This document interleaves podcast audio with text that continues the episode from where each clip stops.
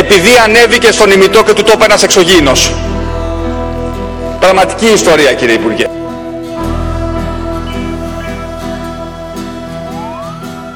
Νίκο, καλησπέρα, τι κάνεις; Γεια σου Γιώργο, πώς είσαι; Πώς πάει ο Εγώ κλεισμός; εδώ μια χαρά.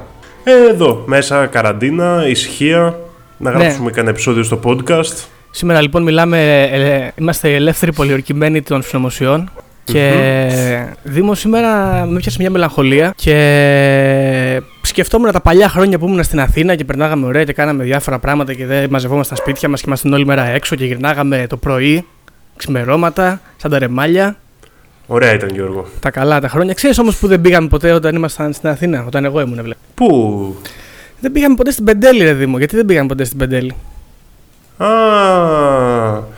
δεν ξέρω γιατί να σου πω την αλήθεια.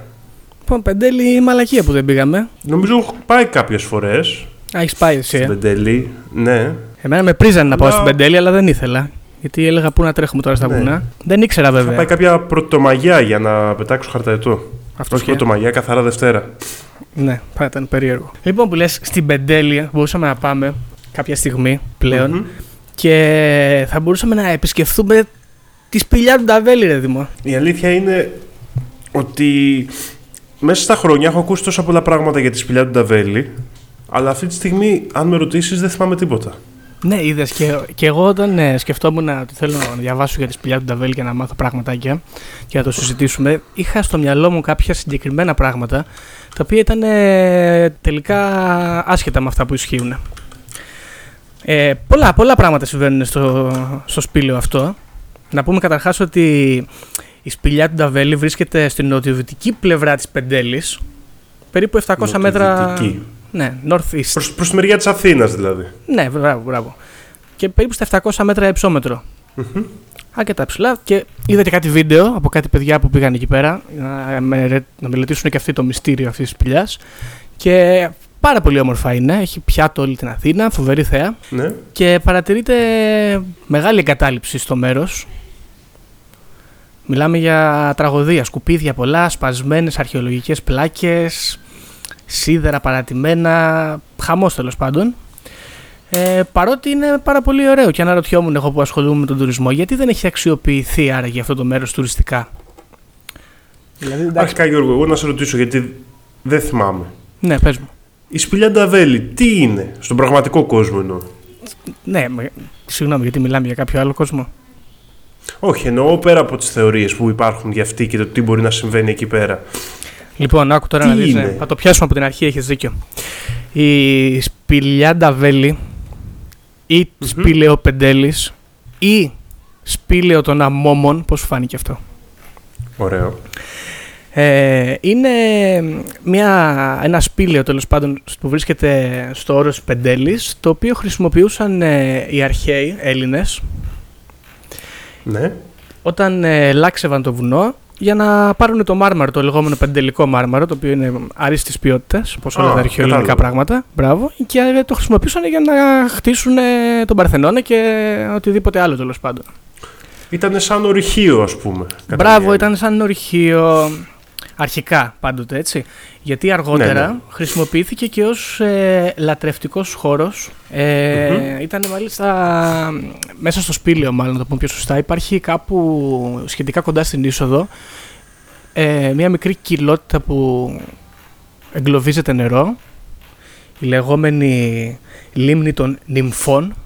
Και αυτό το σημείο οι αρχαίοι Έλληνες το, το χρησιμοποιούσαν σε χώρο λατρείας και λάτρευαν το θεό Πάνα και τις νύμφες τις οποίες αυτός από ό,τι φαίνεται μαρκάλευε και κατοικούσαν στα νερά αυτής της λιμνούλας. Ναι, νομίζω και οι νύμφες πέρα από αυτές που μαρκάλευε ήταν και κόρες του Παν. Α, δεν ξέρω. Μα, μα, Τις μαρκα- θεωρούσαν. Αυτό που λέμε δουλειά. Τώρα δεν μαρκάλευε έχω τις καμία- κόρες του δεν ξέρω. δεν ξέρω. τι είναι Ε, αυτά. εντάξει, εντάξει. Ούτε εγώ γνωρίζω. Βέβαια αργότερα το σπήλαιο αυτό χρησιμοποιήθηκε και για άλλους λόγους. Δηλαδή, χρησιμοποιήθηκε κάποια στιγμή από χριστιανούς οι οποίοι χτίσανε στην είσοδο του σπήλαιου αυτού δύο μικρές εκκλησίες. Μία του Αγίου Νικολάου και μία του Αγίου Σπυρίδωνα, μεγάλη χάρη του, βοηθειά μας. Α, και είναι κανονικές εκκλησίες φτιαγμένες εκεί μέσα στο σπήλαιο; Είναι δύο μικρές εκκλησίες οι οποίες είναι πολύ βαθιά χωμένες στη θεωρία συνωμοσίας που περικλεί τη σπηλιά, να πούμε, σε αυτό το σημείο. Ενδιαφέρον. Και αυτές έχουν χτιστεί παλιά ή είναι σχετικά πρόσφατες; Πρέπει να είναι τύπου βυζαντινών χρόνων. Α, ωραία. Ναι. Αργότερα επίσης χρησιμοποιήθηκε και από τους ε, Έλληνες όταν συστάθηκε το κράτος ξανά. Πήγαν και πήραν πάλι μάρμαρα από εκεί για να φτιάξουν τη Βουλή. Αλλά από ό,τι Οκ. κατάλαβα δεν πολύ χρησιμοποιήθηκε το μάρμαρο Άρα αυτό. μιλάμε ότι μεγάλο μέρος της ελληνικής παράδοσης ας πούμε και πολιτισμού έχει φτιαχτεί με μάρμαρα από εκεί. Ναι, γενικά είναι μεγάλη σπηλιά έτσι. Σκεφτόμουν αρχικά να στην περιγράψω, αλλά είναι ένα χάος. Είναι πάρα πολλά. ε, Υπάρχει μια μεγάλη κοιλότητα βασικά στην, ε, στην είσοδο, αλλά από εκεί και πέρα πρόκειται για ένα μεγάλο χάος. Υπάρχουν μικρές τρύπες που οδηγούν σε άλλες στοές, που οδηγούν σε μικρότερες σπηλιές, που οδηγούν σε χάσματα. Γενικά είναι σχεδόν απίθανο να το περιγράψει χωρίς να το δεις και να έχεις μια καθαρή εικόνα. Οπότε θα το προσπεράσουμε αυτό. Ωραία, Άρα. άρα για να το ξεκαθαρίσω, Μμ. μιλάμε για μια τεχνητή ή φυσική σπηλιά. Δηλαδή Ε, είναι- φτιάχτηκε από τις προσπάθειες εξόριξης Όχι, όχι, όχι. Ή- Οι- οι- στην αρχαιότητα οι Έλληνες σκάβανε γενικά Ναι. την πεντέλη για να πάρουν το μάρμαρο. Και Ωραία. συναντήσανε και αυτό το σπήλαιο, το οποίο και αυτό έχει λαξευθεί για να αποσπάσουν και το μάρμαρο που υπήρχε εκεί, αλλά το σπήλαιο είναι φυσικό. Α, ωραία. Ε, το θέμα είναι βέβαια ότι, όπως είπες, να έχει χρησιμοποιηθεί καθ' όλη τη διάρκεια της ιστορίας της Ελλάδος και μάλιστα έχουν εγκατασταθεί κιόλας άνθρωποι εκεί. Δηλαδή σε αυτές τις δύο εκκλησίες ζούσαν μοναχοί και εξού και σπήλαιο των αμόμων, δηλαδή των άμεμπτων, των Α, καθα- από των εκεί κα- πήρε το όνομά του, Μπράβο, ωραία. Των καθαρών, ας πούμε, των ε, αψεγάδιαστων. Ε, και φυσικά, σύμφωνα με το θρύλο βέβαια, ε, ήταν και καταφύγιο του λίσταρχου Νταβέλη. Ωραία, και από εκεί φαντάζομαι το Ναι, πιο ναι, ναι. συνηθισμένο όνομα. Ναι, ο- το όνομα του ανθρώπου αυτού είναι και μάλιστα Χρήστος Νάτσιος, το κανονικό του όνομα. Μμμ. Θα μιλήσουμε γι' αυτόν λίγο αργότερα. Και υπάρχει και ένα τεράστιο γκράφιτι ενός Έλληνα γκραφιτά, ο οποίος από ό,τι κατάλαβα διαβάζοντας έχει κάνει πολλά γκράφιτι στην περιοχή των Εξαρχείων, που έχει το Νταβέλ να μετράει τις λίρες του στην είσοδο ακριβώς. Ναι, εγώ Γιώργο, η μόνη ιστορία, δηλαδή η κύρια που έχω ακούσει και μπορώ να θυμηθώ, είναι ότι υπάρχει ο θησαυρός του Λίσταρχου Νταβέλη εκεί μέσα κάπου. Τώρα υπάρχει, για να δούμε. Για να δούμε. Πάντως μου αρέσει πολύ αυτό το θέμα γιατί είναι, σου λέω, είναι ένα θέμα που το ακούω συνέχεια, το έχω πολλά μπερδεμένα πράγματα μέσα στο μυαλό μου και πολύ χαίρομαι που το φέρνει σήμερα στο τραπέζι. Κοίτα, θα σου πω, έχει, είναι πολύ ωραίο θέμα γιατί έχει πάρα πολλές ε, ιστορίες γύρω της σπηλιά. Και δεν ξέρω κιόλας άμα θα καταφέρουμε να τις βάλουμε σε μια σειρά. Να δούμε, για να δούμε. Πάμε να Καταρχάς, ξεκινήσουμε. δεν είναι μόνο η σπηλιά, έτσι, είναι γενικά η περιοχή γύρω-γύρω η οποία θεωρείται ότι είναι ύποπτη, ας πούμε. Ε, γιατί υπάρχει έντονη δραστηριότητα ηλεκτρομαγνητικών ε, πεδίων και γι' αυτό το λόγο μάλιστα λένε ότι δεν πετάνε και πάρα πολλά πουλιά εκεί γύρω. Όπως επίσης για κάποιο λόγο το συνδέουν και με τα μάρμαρα αυτό και γι' αυτό λέει δεν κάθονται περιστέρια και άλλα πτηνά στον Παρθενώνα. Το ότι μεταφέρθηκαν τα ηλεκτρομαγνητικά πεδία δεν ξέρω ακριβώς τώρα τέλος πάντων πώς το συνδέουν. Τέλος πάντων.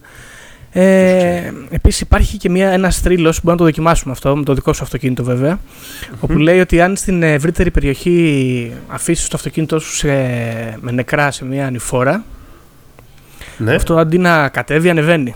Πώς σου φαίνεται; Μπορούμε να το δοκιμάσουμε και με το αυτοκίνητό μου. Σαράβαλο είναι, οπότε δεν θα είχα και ιδιαίτερο φόβο. Ναι, εντάξει. Ε, αυτό δεν ξέρω. It's up to you.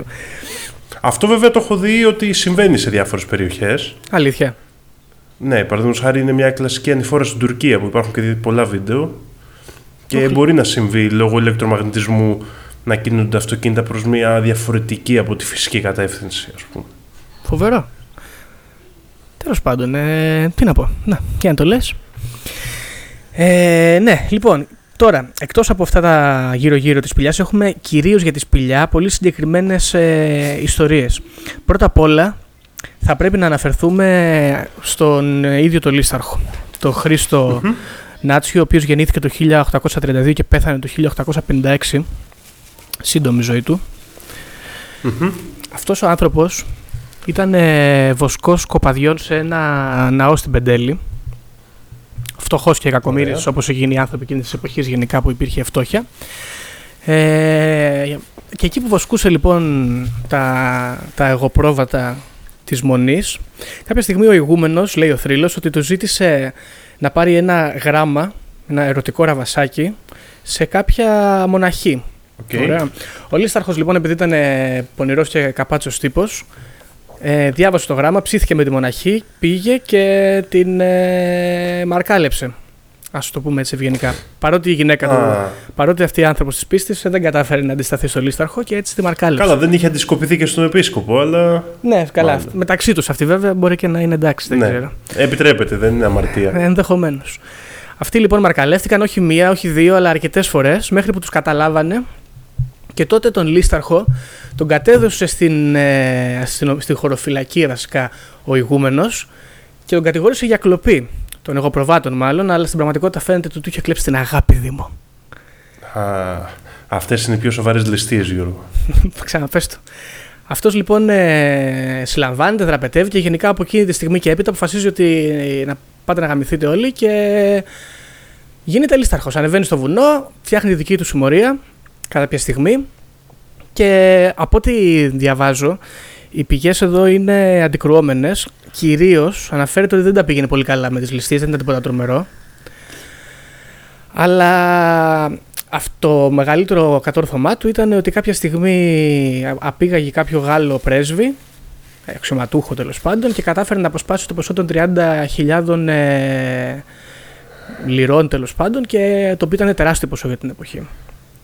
Ο Λίσταρχος, για να μην πολυλογούμε. Από την απαγωγή λίτρα τα πήρε, ας πούμε. Ναι, ναι, ναι. Ή ναι, τα ναι. έκλειψε. Όχι, όχι, λίτρα, λίτρα, λίτρα. Καλώς, ναι. Γενικά ο Λίσταρχος, για να μην πολυλογούμε γι' αυτό, να φτάσουμε στο... στην κατακλίδα, ήταν αρκετά μονοζιάρη τύπος και εκτός από τη μοναχή, κατάφερε να σαγηνεύσει την ε, Δούκησα, τη λεγόμενη Δούκησα της Πλακεντίας που λέμε. Α, ωραία. Ναι, ναι. Με την οποία είχε δεσμό μακροχρόνιο και έμελε να είναι και το τέλος του Δήμου, όπως σου φαίνεται. Ωραίο, δεν είναι αυτό. Διότι ναι. ο Νταβέλης είχε έναν υπαρχηγό, ο οποίος ερωτεύτηκε και αυτός στη Δούκησα και τα σπάσανε για αυτόν τον λόγο και ο υπαρχηγός πήγε και έγινε μπάτσος, πήγε στη χωροφυλακή.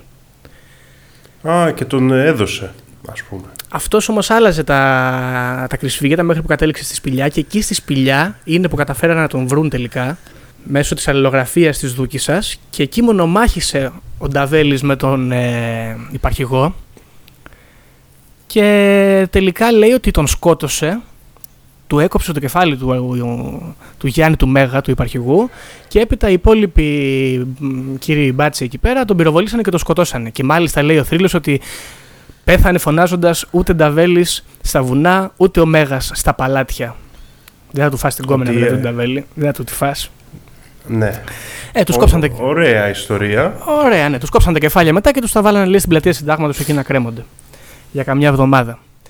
Τώρα θα μου πεις γιατί λέμε τόσα πράγματα για τον Ταβέλη; Γιατί αυτός ο άνθρωπος ήταν τόσο δαιμόνιος, όπου ο θρύλος λέει ότι είχε σκάψει από τη σπηλιά πολλά τούνελ τα οποία καταλήγανε ναι. σε πάρα πολλά σημεία της Αθήνας. Στον Πειραιά, Ah. στην, στην ε, ξέρω εγώ, στα Σπάτα λέει έφταναν και σε διάφορα άλλα μέρη Καλά. και θα χρησιμοποιούσε για να μπορέσει να δραπετεύει από τις ληστείες αλλά και γιατί πολλές φορές κατέβαινε σε διάφορα μέρη μεταμφιεσμένος και άραζε και πήρε τον καφέ του και συζήταγε με τους ανθρώπους. Καλά, τώρα αυτό λίγο τρελό ακούγεται. Ε; Ένα, ένας άνθρωπος με τη συμμορία του πόσα άτομα να είχε να ξεκινήσει και να σκάψει τούνελ από την Πεντέλη μέχρι τον Πειραιά. Δεν ξέρω, Ναι. μου φαίνεται λίγο ακραίο. Ε, επίσης νομίζω ότι αυτός έχει πέθανε 24 χρονών έτσι, δηλαδή δεν του φτάνουν και τα χρόνια. Ναι. Τέλος πάντων. Έτσι λέει ο θρύλος. Και λένε τώρα οι- όλοι οι άνθρωποι που ερευνούν τη σπηλιά ότι ε, ψάχνουν να βρουν τις ε, διάφορες σύραγγες και έχουν βρεθεί και διάφορα, διάφορα σημεία μες στη σπηλιά τα οποία μοιάζουν όντως με τούνελ αλλά κάποια στιγμή φαίνεται να καταλήγουν σε αδιέξοδα. Εκτός όμως από τα Καλά, τούνελ... μπορεί και με τα χρόνια να έχουν καταρρεύσει. Βεβαίως, αυτό είναι ένα άλλο ζήτημα. Ε, Βέβαια, μερικοί διαφωνούν με, τις, με τη θεωρία αυτών των, των στόων και λένε ότι αυτά τα τούνελ είναι μάλλον απόδειξη για τη θεωρία της ε, κούφιας γης και ότι κάπου εκεί, στη σπηλιά, κοντά και πιο χαμηλά ίσως, μπορεί να βρεις και τους υποχθόνιους, καταχθόνιους κάτοικους των Βρυλισίων, τους λεγόμενους Βρύλ. Οπα, Αλλά- εδώ, εδώ αρχίζει το θέμα μας. Λοιπόν, αυτό βέβαια σύμφωνα με τους αρχαιολόγους οι οποίοι έχουν σκάψει και έχουν μελετήσει τη σπηλιά δεν ε, μπορεί να αποδειχθεί ότι δηλαδή αυτά τα τούνελ είναι τεχνητά. Περισσότερο μάλλον φυσικά είναι ε, λόγω διάβρωσης και λιγότερο εξαιτίας παρέμβασης των ανθρώπων. Υπάρχουν διάφορες μαρτυρίες, θα βάλουμε δηλαδή του, σε link από κάτω τους αρχαιολόγους, την κυρία Μαρή και κάποιους άλλους, οι οποίοι ξέρω, επιστήμονες είναι, μάλλον ξέρουν τι λένε. Έχουν μελετήσει δηλαδή τα τούνελ και βρήκαν ότι είναι Ναι, μάλλον φυσικά, ας πούμε. ναι. Τώρα κοίταξε. Ο Νταβέλης, εκτός από τα τούνελ, έχει επηρεάσει τη σπηλιά και με το θησαυρό του. Γιατί πάρα πολλοί λένε ότι ο θησαυρός του είναι κρυμμένος εκεί. Μμμ. Και υπάρχει πάρα πολλοί κόσμος, ο οποίος πηγαίνει και επισκέπτεται τη, το σπήλαιο αυτό και έχει, κάνει τη, έχει διαλύσει τη σπηλιά τελείως, προσπαθώντας να ψάξει να βρει το θησαυρό. Και κυρίως το εκκλησάκι. Το εκκλησάκι το έχουν, το έχουν πετσοκόψει σε πάρα πολλά σημεία. Γιατί κυρίως, νομίζω η εκκλησία του Αγίου Σπυρίδωνα είναι αυτή, όπου έχει καταπακτεί, η οποία οδηγεί σε ένα ταφικό χώρο μοναχών. Και μία θεωρία έλεγε ότι εκεί πέρα βρίσκεται ο θησαυρός του Νταβέλη. Δεν Οπότε έχει βρεθεί. κατεβήκανε διάφοροι κάτω και ψάξανε τα πάντα. Και σκάβανε εκεί τα κόκαλα, αλλά δεν τα καταφέρανε. Επίσης υπάρχει ένας μεγάλος σταυρός μέσα στο. Πάνω στο ιερό, ας πούμε, στην εκκλησία μέσα. Μμμ. και το οποίο φυσικά και θεωρούν ότι είναι μοχλός, ο οποίος τραβιέται και κάπου βγαίνει ο θησαυρός. Γαμάτο. Α, Μου φαίνεται περίεργο που δεν έχουν διαλύσει το σταυρό ακόμα.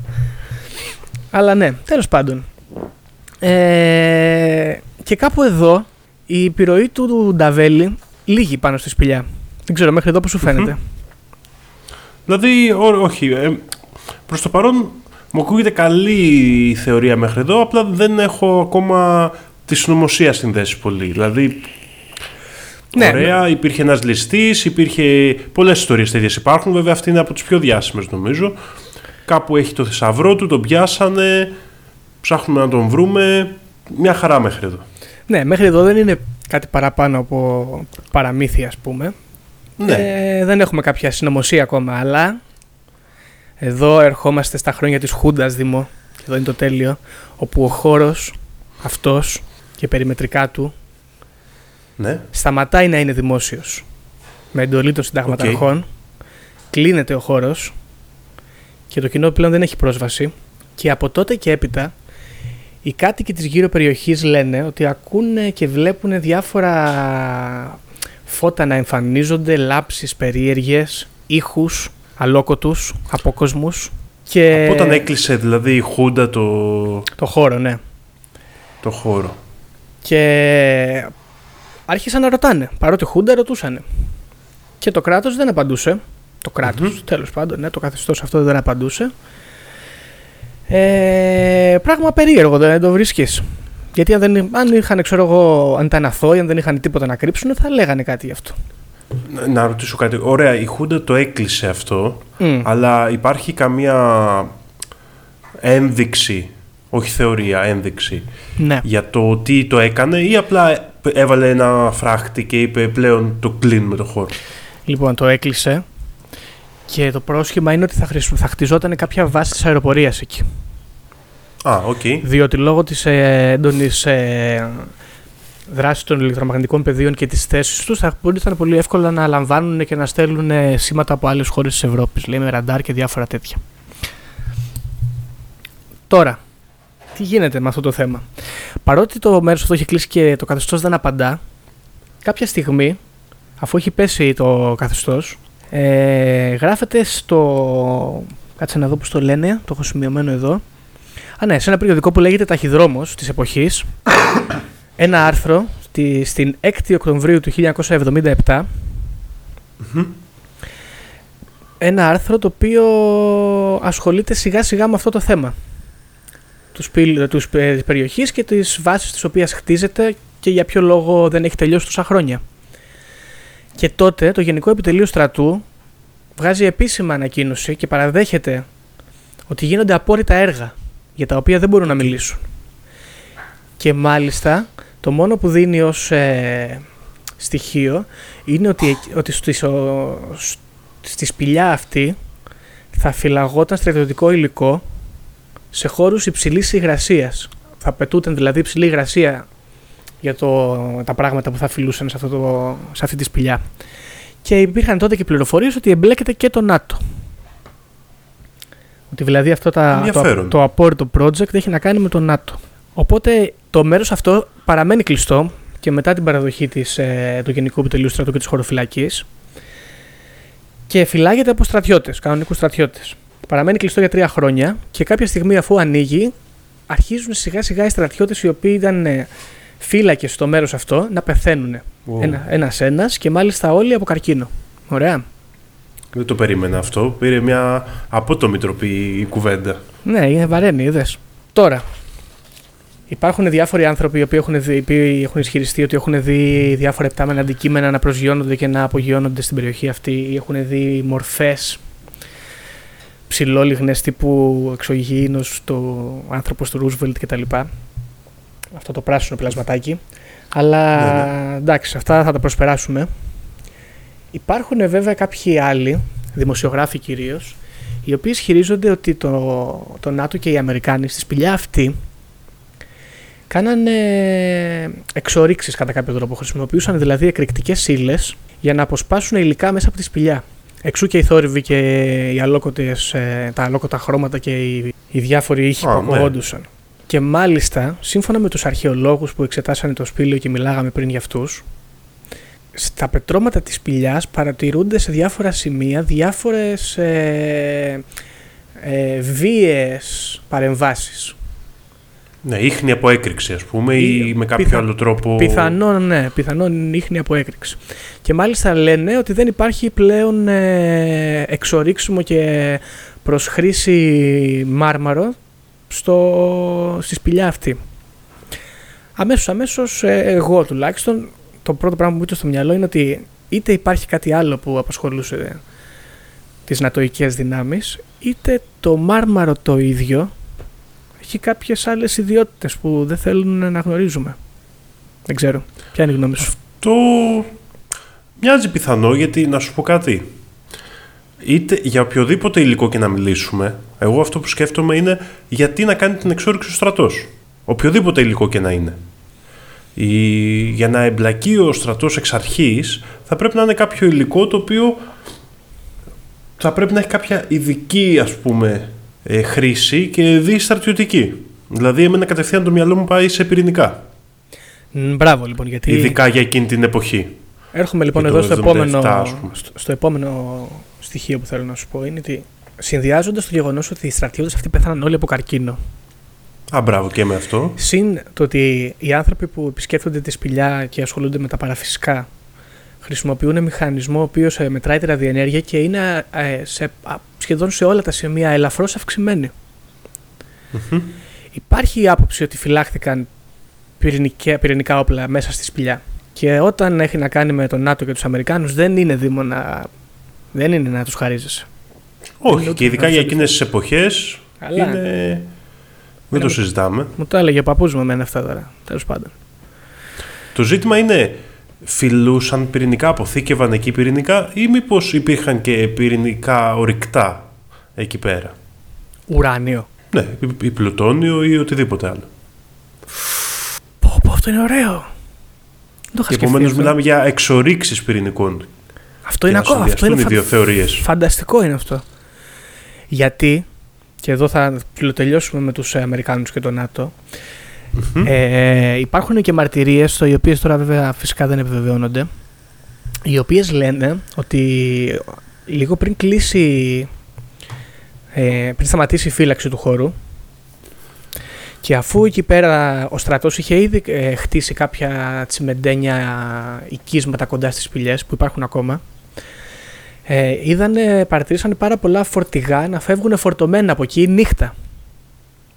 Καταλαβαίνω να φεύγουν φορτηγά, γιατί μαζεύουν και φεύγουν, κλείνουν. Ε, ναι. Αλλά να φεύγουν νύχτα είναι ύποπτο. Ναι, γε- Γενικά αυτό που μπορούμε να παραδεχτούμε, φαντάζομαι όλοι, είναι ότι ο στρατός αντιμετώπισε το θέμα με μια μυστικοπάθεια. Σίγουρα.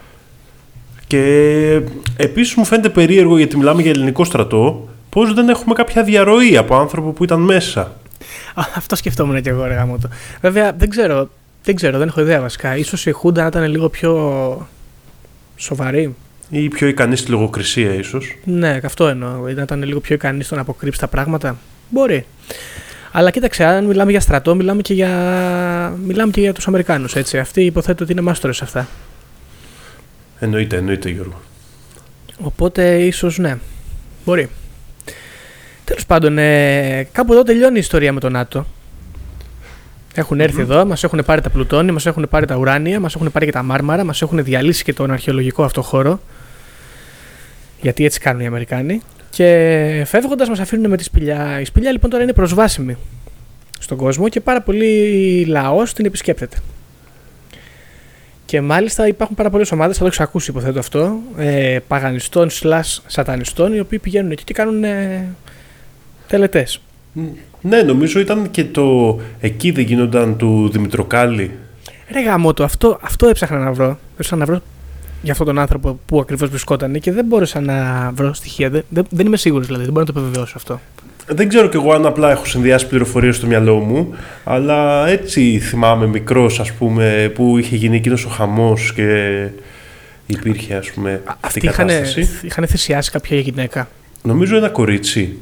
Κάτι είχαν κάνει. Μπορούμε να το δούμε αυτό σε κάποιο άλλο επεισόδιο. Mm-hmm.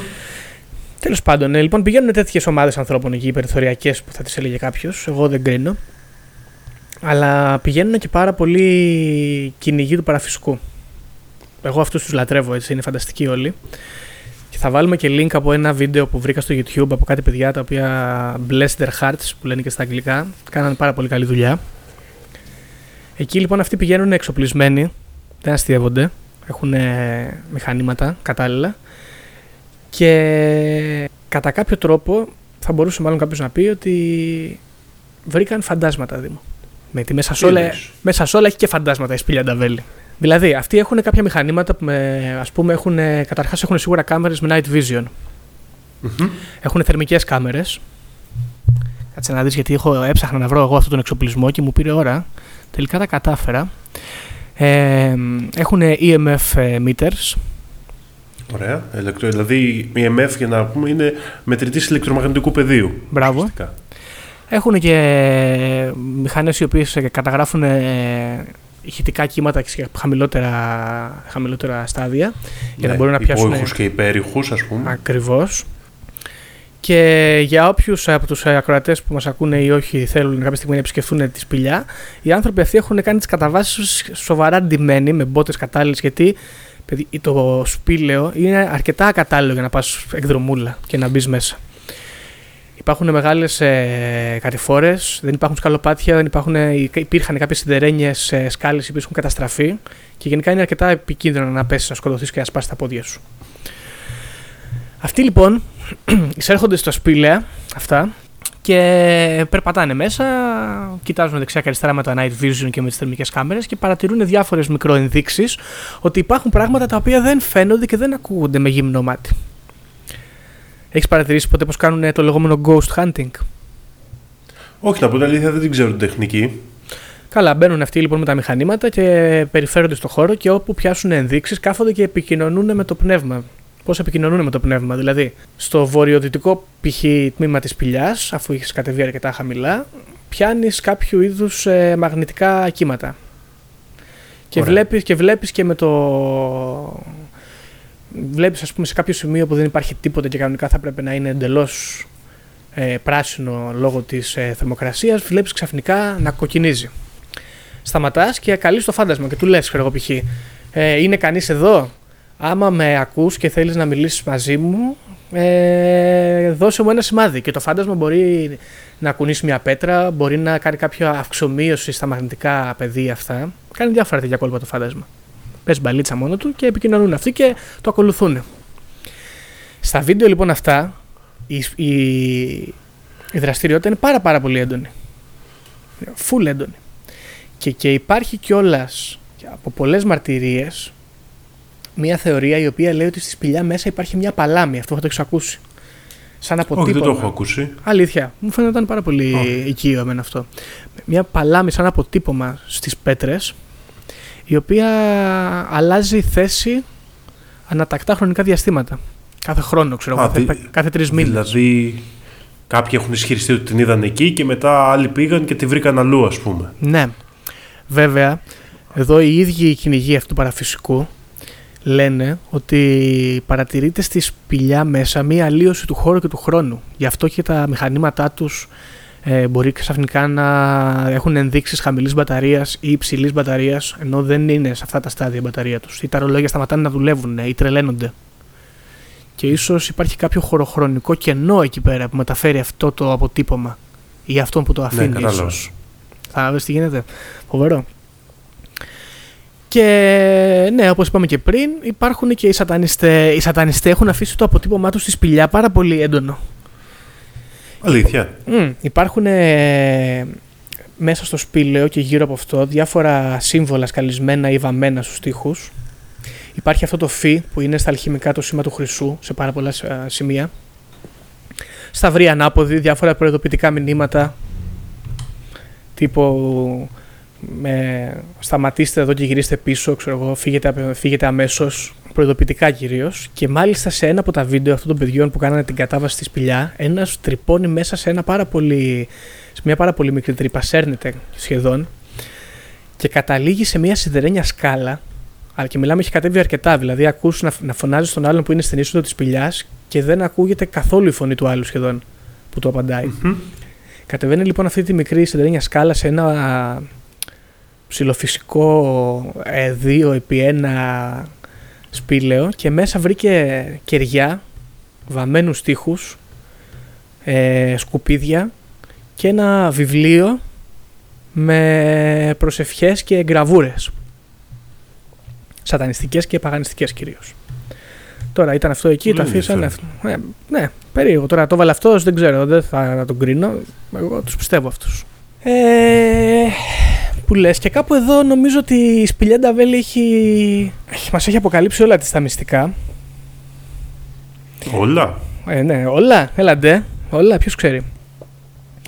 Τι άποψη έχεις, πώς σου φαίνονται αυτά; Ε, υπάρχει... Νομίζω ότι... Κοίτα, βλέπεις έχω κολλήσει, αλλά νομίζω ότι είναι ένα θέμα που ανοίγει ένα πολύ μεγάλο μυστήριο. Μμ, Δηλαδή, έχουμε πάρα πολλά. Ξεκινάμε από το Λίσταρχο, μάλλον ξεκινάμε από την αρχαία Ελλάδα. ναι, Πάνας, δυνατός. Πηγαίνουμε στο Λίσταρχο, πηγαίνουμε στις στρατιωτικές επιχειρήσεις και πηγαίνουμε και στην έλξη που νιώθουν σήμερα κάποιοι άνθρωποι παγανιστές ή σατανιστές ή διάφοροι άλλοι προς αυτό το μέρος. Μμ, Ε, νομίζω ότι έχει ζουμί.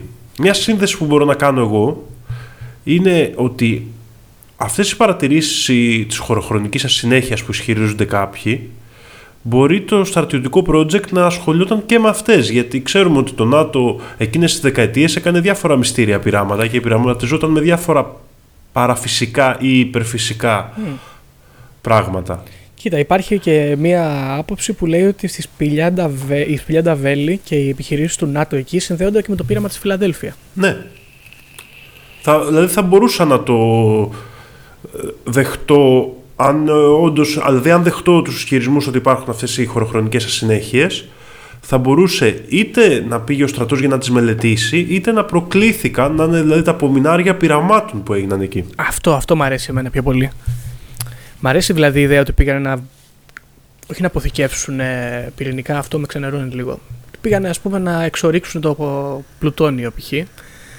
και τριγκάρανε κάποιο είδους παραφυσικό φαινόμενο. Αυτή η άποψη μου αρέσει πάρα πολύ. Υπάρχουν γενικά θεωρίες ε, για το τι προκαλεί αυτές τις ανομαλίες. Στη... Δηλαδή, παραδείγματος χάρη, από τις ε, καταγραφές για το Λίσταρχο Νταβέλη Μμ. υπάρχει εικόνα για το ότι η σπηλιά είναι ένα μυστήριο μέρος ή επικίνδυνο ίσως; Ναι, λοιπόν, τώρα αυτό δεν μπορούσα να εξακριβώσω. Έψαξα, προσπάθησα δηλαδή να δω αν αυτή η άποψη υπήρχε στα χρόνια που ο Νταβέλης δρούσε ή αν υιοθετήθηκε αργότερα γιατί βόλευε ας πούμε, τους συνωμοσιολόγου. Αλλά υπάρχει η άποψη που λέει ότι ο Νταβέλης ήταν επιτυχημένος ληστής και τόσο μεγάλη φυσιογνωμία και δημιούργησε αυτές τις σύραγγες γιατί μπορούσε να μ, χρησιμοποιήσει όλο αυτό το παραφυσικό που διακατέχει τη σπηλιά. Κατάλαβα. Δηλαδή, κατά μία έννοια, δεν ε, έκανε ο ληστής τη σπηλιά κρυσφύγετό του, αλλά ότι η σπηλιά έκανε το ληστή. Ναι, Κα- κατά κάποιο τρόπο ναι. Βέβαια, σου λέω δεν είμαι σίγουρος και εδώ μην πάρουμε και κανένα στο λαιμό μας γιατί είναι επιστημονικό το podcast. Να μιλάμε με στοιχεία. Ναι, κυρίως αυτό. Κυρίως αυτό. Οπότε δεν μπορώ να πω με σιγουριά. Αλλά υπάρχει αυτή η άποψη. Τώρα, κατά τα άλλα, γιατί υπάρχει όλο αυτό το παραφυσικό φαινόμενο. Κάποιοι θα μπορούσαν να πούνε ότι ίσως ξέρω εγώ, το ότι ήταν ναός ενός αρχαίου παγανιστικού θεού του προσδίδει κάποια ιδιότητα; Ναι, θα μπορούσε. Το ότι συνέβαινε με κάποια στρατιωτικά πειράματα κάτι πολύ κακό εκεί και αυτό τριγκάρει τα παραφυσικά φαινόμενα; Δεν μπορεί να χάσανε τις ζωές τους άνθρωποι εκεί πέρα λόγω των πειραμάτων και γι' αυτό υπάρχουν φαντάσματα. Ναι. Ενδιαφέρον. Δεν ξέρω. Όχι, έχει, έχει πολύ πράγμα η Σπηλιάτα Βέλη. Έχει πολύ πράγμα και ξέρεις τι, ίσως της, ίσως, ίσως της αρμόζει περισσότερη μελέτη. Μπορεί να το ξαναδούμε δηλαδή αργότερα. Ναι. Π.χ. αυτό με τα ηλεκτρομαγνητικά πεδία και τη δραστηριότητα αυτή την έντονη μπορεί να συνδέεται με την κύλη σε πολύ έντονο βαθμό. Α... Δηλαδή μπορεί να είναι κάποιο είδους πύλη η σπήλια Νταβέλη. Αυτό με την κύλη γη γενικά επειδή εγώ έχω διαβάσει κάποια πράγματα αλλά φαντάζομαι ότι πολλοί δεν ξέρουν. Ποια είναι η θεωρία για την κύλη γη έτσι με μια πρόταση; Ότι υποτίθεται ότι το εσωτερικό της γης δεν είναι ας πούμε στέρεο και απροσπέλαστο, είναι κούφιο και μάλιστα στον πυρήνα υπάρχει ένας μαύρος ήλιος. Αυτά που γνωρίζω λέω έτσι επιφανειακά πάρα Και εκεί μέσα κατοικούν διάφορα πλάσματα, σε πολλές είναι θεωρίες αυτά λέγονται βρύλ, σε άλλες ε, υπάρχουν οι Ναζί εκεί, οι οποίοι έχουν υποχωρήσει. Έχουν διαφύγει εκεί, ε; Έχουν ξεφύγει εκεί. Κάποιοι μιλάνε για τους Vikings, οι οποίοι ήρθαν και φύγανε εκεί. Αυτό μου φαίνεται λίγο βλακεία βέβαια. Ε, ανάλογα. Ξέρεις, υπάρχει και ο ήλιος Βέρν στη μέση τώρα mm. μιλάει για ένα ξεχωριστό τελείως κόσμο στα έγκατα της γης. Ναι, ναι. Ανάλογα. Τι παίρνεις. Και, τα... και επίσης αυτό που θέλω εγώ να επιστρέψω και θέλω να δω άμα το έχεις μελετήσει είναι τα βρυλίσια. Λέγονται όντως επειδή είναι, δηλαδή είναι αρχαίο όνομα. Ε, εγώ έτσι το έχω διαβάσει ξανά. Έτσι θέλω να πιστεύω, γιατί η προηγούμενη αναφορά στα βρυλίσια και στου βρύλ έρχεται από το μεγάλο μίστη Δημοσθένη Λιακόπουλο, τουλάχιστον για μένα. Οπότε ναι, πιστεύω. Και εγώ το θέλω να το πιστεύω και μ' αρέσει. I want to believe. Είναι, ναι, είναι ωραίο να τα βρυλίσια να ονομάζονται έτσι από τα βρύλ και αυτό κάνει μεγάλη τη σύνδεση της ε, σπηλιάς Νταβέλη με την Γκίλη Με την Γκίλη, ακριβώς. Συν το γεγονός ότι αυτό μου αρέσει πάρα πολύ και γαμώτο δεν ξέρω καλά ελληνικά, ρε Δήμο, γαμώτο. Θα πεθάνω και θα το έχω κοκαϊμό. Λένε εδώ ότι το πεντέλι, το όνομα του όρους δηλαδή, βγαίνει από, θα μπορούσε να προέρχεται από το πύλη εν τέλει, πύλη εν το τέλει, πύλη εν τέλος. Κατάλαβες, δηλαδή είναι ναι. εκεί που τελειώνει ο ένας κόσμος και ξεκινάει ένας άλλος. Ναι, Μια... είναι η πύλη στο τέλος του κόσμου, ας το πούμε. Ναι, ναι. Βέβαια Στα υπάρχει. νέα, θα το λέγαμε. Υπάρχει και η άλλη ονομασία εδώ πέρα, 5 Έλλη. Δεν ξέρω αν υπάρχουν κάποια, κάποια είδους Έλλη παλιότερα εκεί. Ποιος ξέρει; Ήταν 5 στον αριθμό. Ε, τώρα σου ξαναλέω, δεν ξέρω πολύ καλά ελληνικά να σου πω γλωσσολογικά αν αυτό μπορεί να στέκει. Δεν μου φαίνεται ότι στέκει, αλλά μου αρέσει πάρα πολύ επίσης. Και αυτό οπότε το πιστεύω. Κοίτα, είναι σωστό. Γενικά, στο αυτό που πρέπει να παραδεχτούμε και να το παραδεχτεί νομίζω και ο πιο έτσι ακραίος σκεπτικιστής είναι ότι δεν μπορεί να μην αναγνωρίσει την έλξη που ασκεί η σπηλιά σε πολύ διαφορετικούς τύπους ανθρώπων. Ναι, ακριβώς. Δηλαδή... Είναι σαν τους αεροψεκασμούς ρε. Πιάνει πάρα πολλά πράγματα. Ακριβώς. Ό,τι θέλεις μπορεί να έχει. Ακριβώς. Και ε, μου αρέσουν οι θεωρίες που υπάρχουν εκεί. Μου αρέσει που είναι συνδεδεμένο με, ένα, με κάποια έτσι παραιστορία, γιατί εντάξει, ο Λίστερ Χουσταβέλ δεν είναι ακριβώς ιστορικό πρόσωπο, δηλαδή δεν επηρεάζει την ιστορία με κάποιο σημαντικό τρόπο. Όχι, όχι, είναι σαν ε, μυθολογικό-ιστορική φιγούρα ας πούμε. Ναι, είναι μια φιγούρα ας πούμε της εποχής του τότε πολύ πρώιμου ελληνικού κράτους ας πούμε, όπως και η δούξα της Πλακεντίας αντίστοιχα. Ναι, Ήταν αυτή... φιγούρες που Απλά υπάρχουν κάποιες θεωρίες και ιστορίες μεταξύ του μυθολογικού και ιστορικού ας πούμε. Ναι. Και, κοίτα, υπάρχει και κάτι άλλο, ξέχασα να σου το πω αυτό. Ε, στο εγκληματολογικό μουσείο της Αθήνας υπάρχει μία μούμια εκεί. Θα βάλουμε και το link από το άρθρο που βρήκα σχετικά με αυτή τη μούμια. Είναι ένα πτώμα το οποίο βρίσκεται συντηρη- μουμιοποιημένο είναι ουσιαστικά σε αρκετά σημεία του, εκτός από το κρανίο ας πούμε και το ένα του χέρι ε, και το ένα του πόδι, τα οποία έχουν ε, υποστεί κανονική σύψη. Ε, που ο θρύλος λέει ότι βρέθηκε στη σπηλιά Νταβέλη και μεταφέρθηκε στο μουσείο Κρυφά, χωρίς να πούνε ότι βρέθηκε εκεί. Και δεν πολύ λένε σε ποιον ανήκει και περισσότερες πληροφορίες για αυτήν. Επίσης στο μουσείο αυτό δεν μπορείς να μπαινοβγαίνει, δεν μπορεί να μπαινοβγαίνει ο καθένας από ό,τι γνωρίζω. Συνήθως είναι ανοιχτό για επισκέπτες που είναι φοιτητές ιατρικής ή εγκληματολογίας, δημοσιογράφοι και διάφοροι άλλοι τέτοιοι. Ε, ίσως και αυτή η μούμια, ποιος ξέρει, να ήταν ε, το σώμα του Νταβέλη, να ήταν ε, η πηγή όλου αυτού του παραφυσικού φαινομένου. Ποιος γνωρίζει. Δεν μπορεί να ξέρει κάποιος είναι η αλήθεια. Δεν θα μας πούνε κιόλας. Σίγουρα όχι. Αλλά υπάρχει μια φήμη ότι αυτή η μούμια ναι ήταν εκεί μέσα. Τώρα, δεν ξέρω πώς σου φαίνεται. δε- δε- Πάντως πιστεύω ότι είναι από άποψη aesthetic αυτή, αυτές οι θεωρίες και γενικά αυτό το μυστήριο γύρω από τη σπηλιά παίρνει περίπου 9 αν όχι 10. Όχι, και για μένα προσωπικά το aesthetic της ιστορίας ε, και γι' αυτό την πιστεύω άλλωστε και χαίρομαι Γιώργο που ήρθες και έβαλα λίγο τα γεγονότα πιο καλά μες στο μυαλό μου. Για μένα το aesthetic παίρνει 10. Μμ.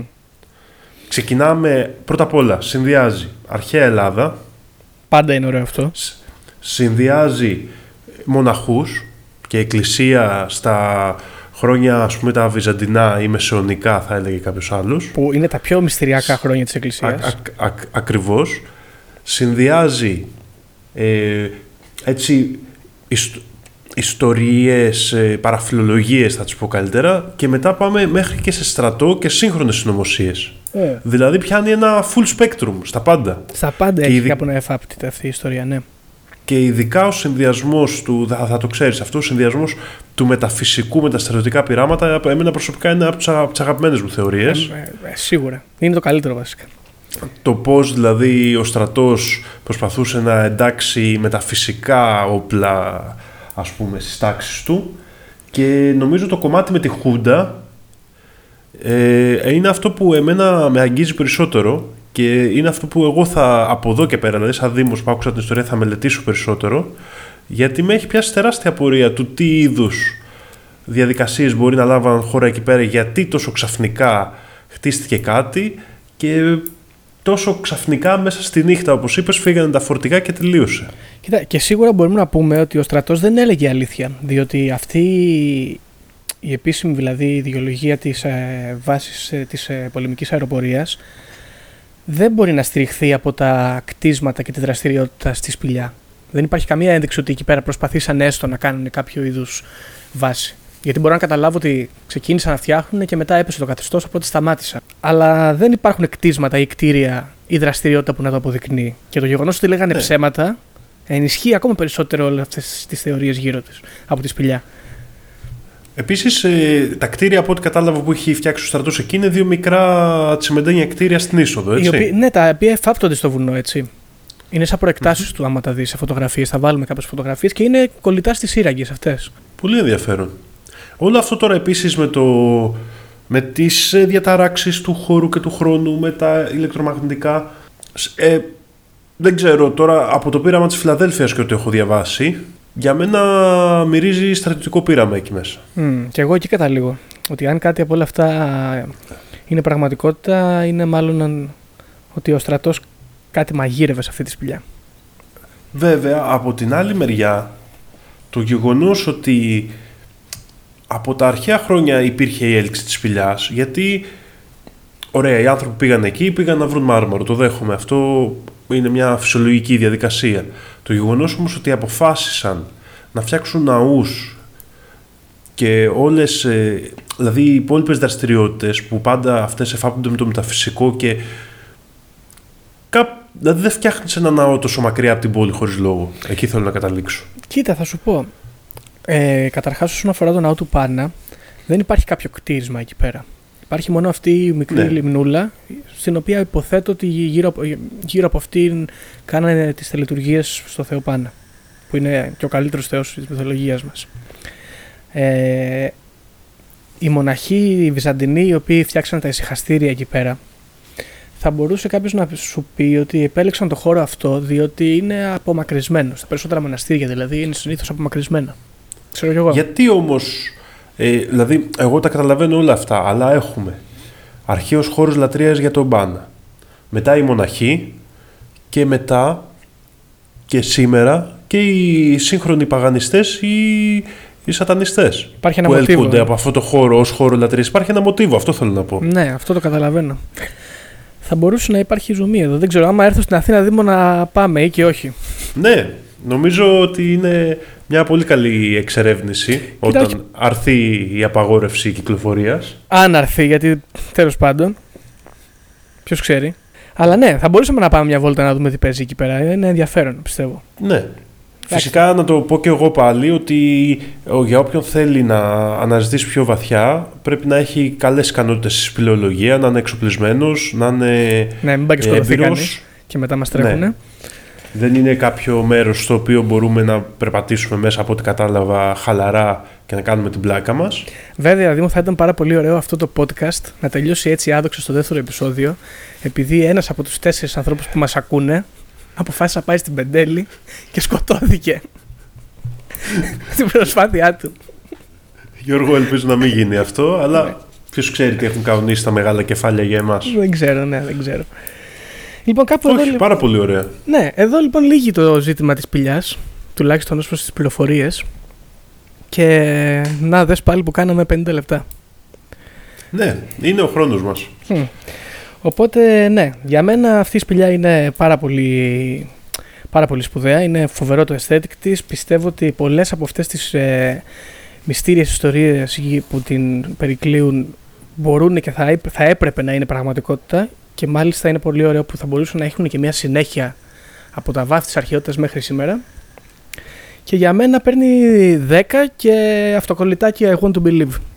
Και από μένα το ίδιο Γιώργο.